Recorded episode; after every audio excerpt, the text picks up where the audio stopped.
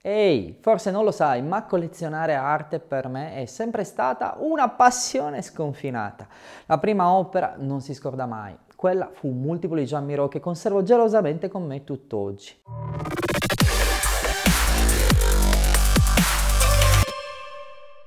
Oggi il collezionismo d'arte ha visto intraprendere strade del tutto inaspettate che solo fino a qualche anno fa sembravano impensabili. L'ingresso degli NFT non fungible token nel mondo dell'arte è stata come una scintilla, questa volta innescata a marzo 2021 con il battesimo di Christie's per l'opera venduta dall'ormai celebre digital artist Dipo. Per molti una novità che piaccia o meno è stata comunque una ventata di cambiamento che ha portato all'ingresso di nuovi collezionisti e di artisti prima di allora ancora sconosciuti e oggi invece più presenti che mai.